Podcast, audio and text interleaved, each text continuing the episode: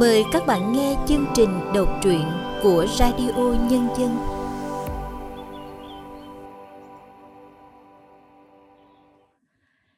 Xin chào các bạn đang đến với chương trình đọc truyện của Radio Nhân Dân. Các bạn thân mến, trong chương trình ngày hôm nay, chúng tôi xin giới thiệu truyện ngắn Gia đình người lính của tác giả Dương Duy Ngữ qua sự thể hiện của Lâm Ngạn.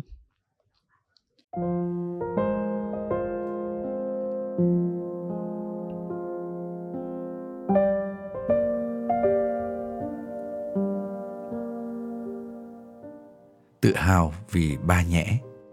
Một là gia đình cụ rất thuận hòa, êm ấm, tứ đại đồng đường.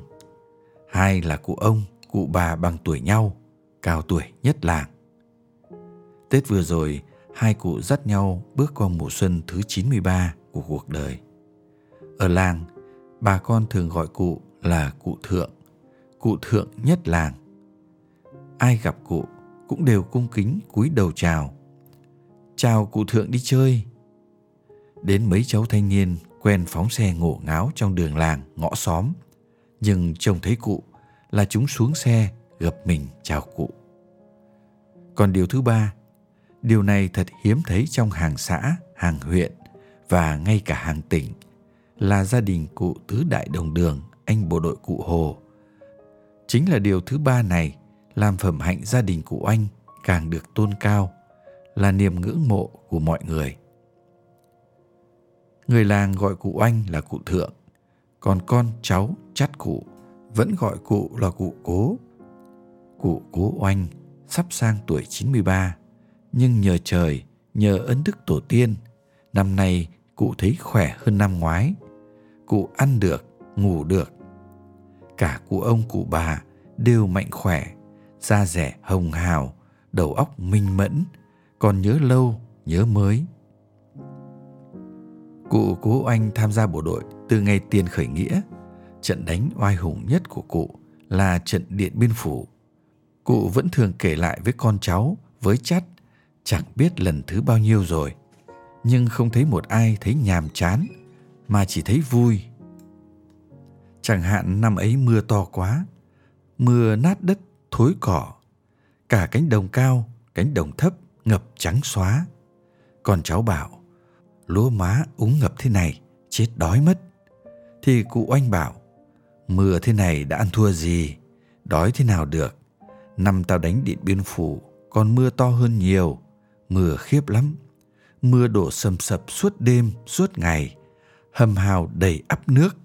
Chúng tao dầm mình trong bùn nước suốt mấy chục ngày đêm, kẽ chân kẽ tay, bị nước ăn, ngứa lở, chớt choét cả da. Làm gì có giày dép, thuốc men như bây giờ.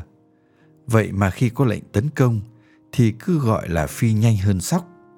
Chính mắt cụ chứng kiến tiểu đội trưởng Tạ Quốc Luật cắm cờ trên nóc hầm Đờ Cát. Chính mắt cụ nhìn thấy tướng Đờ Cát giơ tay xin hàng. Anh em mình cứ sợ nhầm, bắt Đờ Cát đứng yên, mang ảnh hắn ra, so đi so lại, rồi lại hỏi nhau có đúng nó không. Bắt nhầm thì hố to. Nào ai đã nhìn thấy cái mặt Đờ Cát bao giờ mà biết đúng hay sai. Cứ theo như lời bọn lính khai, cứ theo cái quân hàm, cái cấp hiệu đeo trên vai, trên của áo nó mà túm. Tao nhắc lại là cái đợt mưa năm ấy, chưa bao giờ tao thấy thóc gạo đổ về mặt trận Điện Biên nhiều như thế. Dân công đi chuyển gạo, chuyển đạn, cứ gọi là đông kìn kìn, y như ngày hội chùa thầy. Lũ lượt kéo nhau đi kín cả mặt đường Cái Quan. Thế mới biết tiềm lực trong dân ta lớn lắm. Cho nên tao mới nói, năm nay mưa thế, chứ mưa nữa cũng không đói đâu. Mấy năm được mùa liền, sức dự trữ lương thực của dân mình, nước mình còn nhiều lắm, nhiều lắm. Cụ cố Oanh giải ngũ, khoác ba lô về làng cuối năm 1957. Cụ là người quân nhân số 1, người cựu chiến binh đầu tiên của làng. Cụ có 2 con trai, 2 ở rể, 3 cháu nội, 1 cháu ngoại và 1 chắt là bộ đội. Nhưng ở đây chỉ xin giới hạn kể về 4 đời là anh bộ đội cụ Hồ thôi. Đó là cụ cố Oanh. Con trai trưởng của cụ là Yến, cháu trai trưởng là anh Thước, chắt trai trưởng là Cưu. Đây cũng là điều lạ. Từ tên cụ đến tên con, tên cháu, tên chắt đều mang tên các loài chim: chim yến, chim nhạn, chim cưu, chim thước, chim hồng.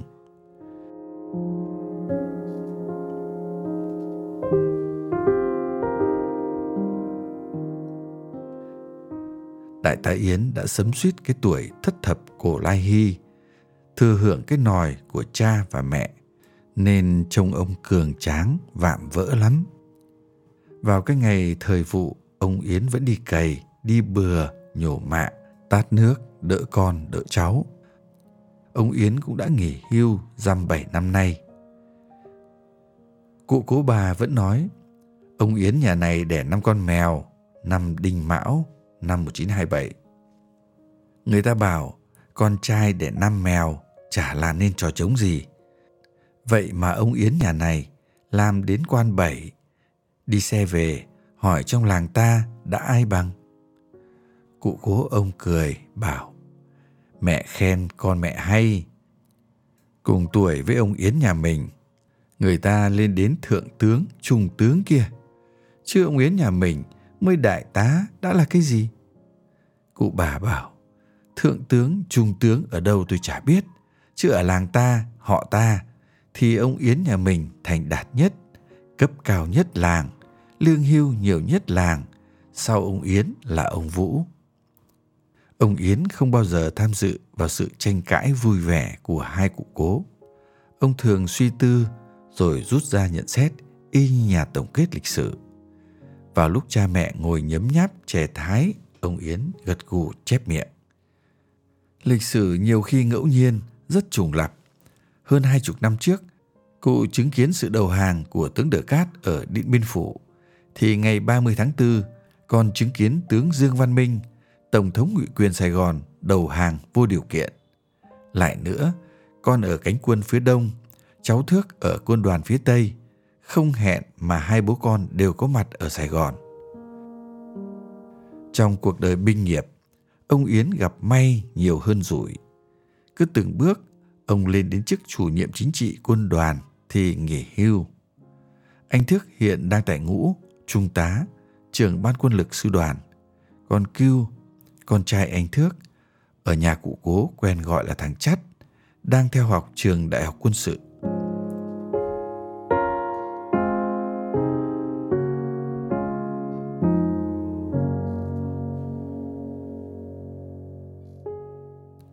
Giáp Tết vừa rồi, tiết trời bỗng trở nên khô ráo, ấm áp. Cụ cố Oanh chợt cao hứng, đòi đi xem chợ Tết. Chợ Phủ, cái chợ lớn nhất trong hàng huyện, cách nhà những hơn 3 cây số. 3 cây số với đám thanh niên chỉ mất 10 phút đạp xe hay một cua xe máy. Còn với người già đã ngoại cửu tuần như cụ cố Oanh, nào có dễ dàng gì. Điều đó khiến đại tá Yến lò lắm. Chẳng lẽ cái ước muốn nhỏ nhất của cha lại không được thực hiện? Nào ai biết cha ông còn sống thêm được bao nhiêu xuân nữa. Ông quyết định họp đại gia đình, có đủ mặt các chú, các cô, các cháu bàn bạc. Ông Yến nói như ra lệnh rằng mọi người chỉ được phép bàn cách thực hiện ý muốn của cha, chứ không được bàn lùi. Đám thanh niên hăng hái bảo để chúng con chở cụ cố bằng xe Dream êm lắm. Lập tức các bà, các ông dãy nảy lên. Chợ ngày Tết đông như hội, chúng mày va quệt vào người ta rồi hất cụ xuống đường thì chết. Bấy giờ cụ cố bà bảo, có dễ đến 20 năm nay tao cũng chưa đi chợ Tết. Chúng mày cứ lấy cái xe cải tiến bánh hơi, vừa an toàn vừa êm ra trò. Tao cũng cùng đi với cụ ông. Phương án và giải pháp của cụ cố bà được các con các cháu chấp nhận luôn. 2 đứa chắt gái được cử đi kéo xe hầu hai cụ. Từ hôm trước, chiếc xe cải tiến bánh hơi được các cháu lau rửa sạch sẽ. Họ lấy que gậy từng tí đất, tí phân chuồng khô còn nhét trong kẽ ván. Ông Yến đem 2 chiếc chiếu một trải xuống dưới, rồi lấy cái chăn bông 5 cân vợ chồng ông vẫn đắp ra làm đệm. 2 cụ cố được các cháu vực lên xe. đứa chắt gái, cháu nội bà Hồng, láu lịnh nói: "Trông hai cố đẹp quá, hạnh phúc quá, cứ như ngồi trên xe hoa." Bà Hồng mắng yêu cháu: "Cái còn rành!" Rồi cùng phá lên cười với gia đình. Cụ cố bà vừa bỏm bẻm nhai trầu, vừa cười tủm tỉm. Nụ cười móm mém của người già thật phúc hậu, hiền từ. Hôm ấy ông Yến, ông Vũ, bà Hồng, bà Nhạn đều nghỉ việc để đưa mẹ mình đi xem chợ Tết. Có thể nói đó là một cuộc diễu hành của một đại gia đình bộ đội.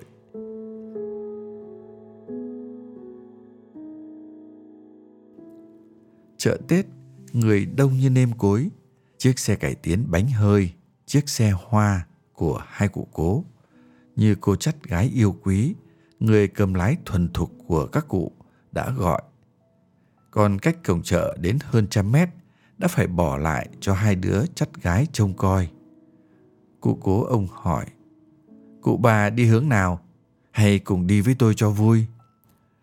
Cụ cố bà quen tay quệt vết trầu thuốc trên cặp môi cắn chỉ, bảo: "Các bà đưa tôi vào hàng lá rong, hàng dầu vỏ."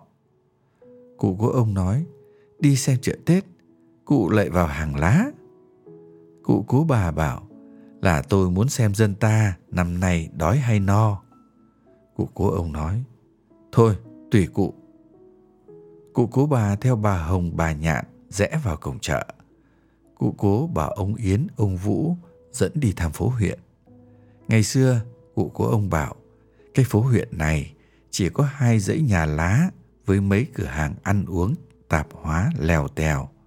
Bẵng đi mấy chục năm mà trông khác quá, không nhận ra được nữa.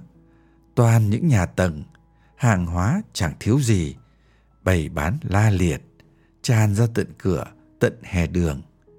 Ông Yến bảo: "Cụ ơi, thời bây giờ 1 tuần, 1 tháng không lên phố huyện đã thấy khác lắm rồi.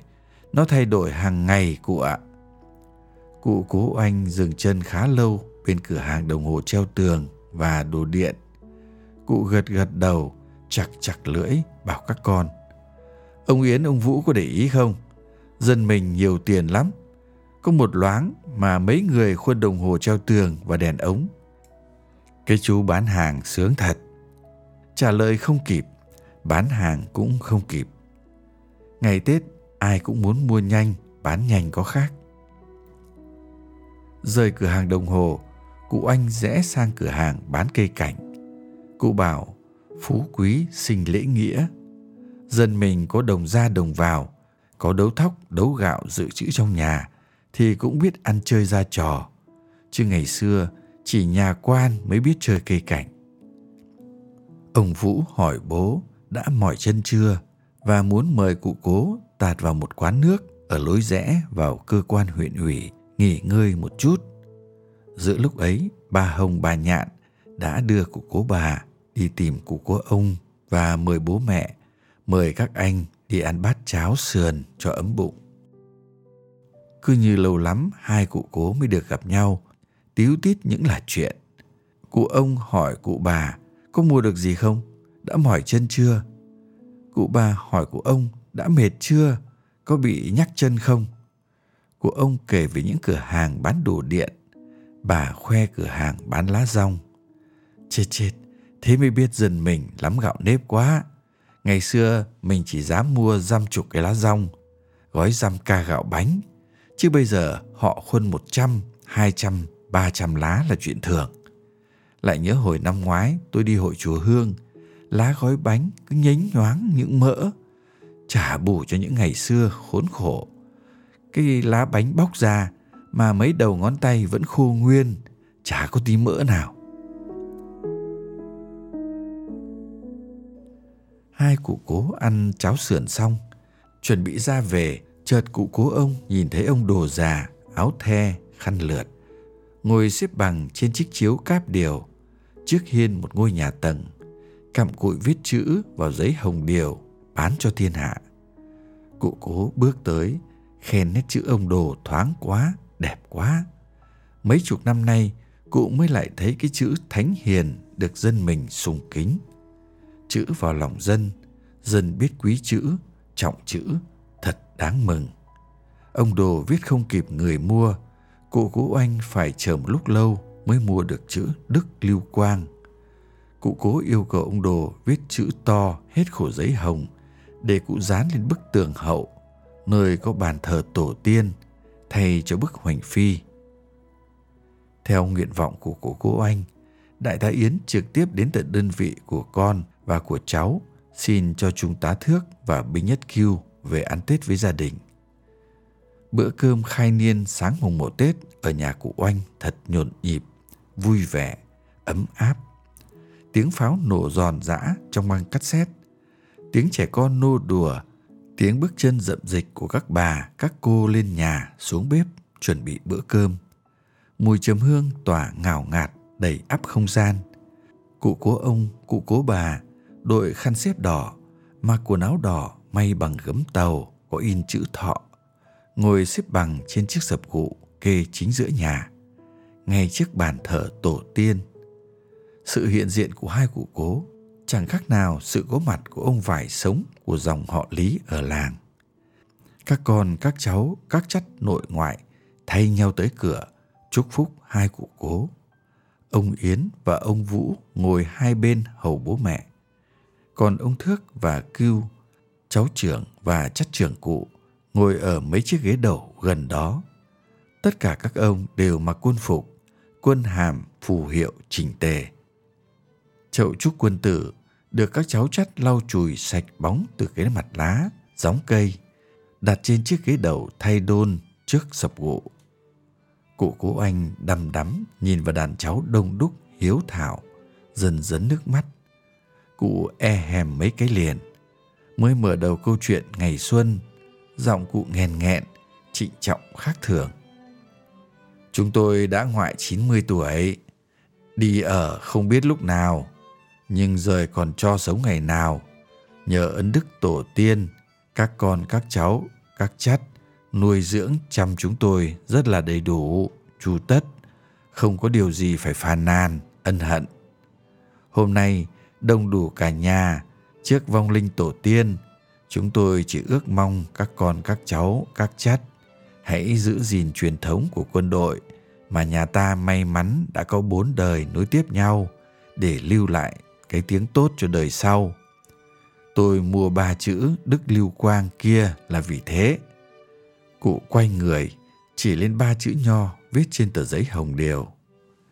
Đức Lưu Quang có nghĩa là lưu cái đức sáng cho đời sau. Muốn vậy hãy sống cho trung nghĩa thẳng ngay. Cụ ung dung chỉ vào chậu trúc nói tiếp. Không phải ngẫu nhiên mà người xưa gọi nó là trúc quân tử đâu. Các con, các cháu, các chắt hãy nhìn kỹ mà xem, lạ lắm đấy. Nó đặc biệt vì không bao giờ sâu đốt, sâu ruột. Thân cây đứng thẳng chứ không cong mình, uốn ngọn như loài tre, nứa, măng vầu. Có lẽ vì vậy, người xưa mới gọi nó là trúc quân tử. Cụ cố Oanh dừng lời, thở dốc. Cụ cao hứng, nói hơi dài. Các con, các cháu, các chắt, cụ đều rơm rớm nước mắt trước niềm vui tột độ. Chắt Kiều xúc động, ôm chầm lấy cụ cố. Như hồi nhỏ đi học, về cậu vẫn lao vào lòng cụ. Cậu lắp bắp. Cụ, chúng con... Tiếng pháo trong băng cassette lại nổ giòn giã, dâm gian.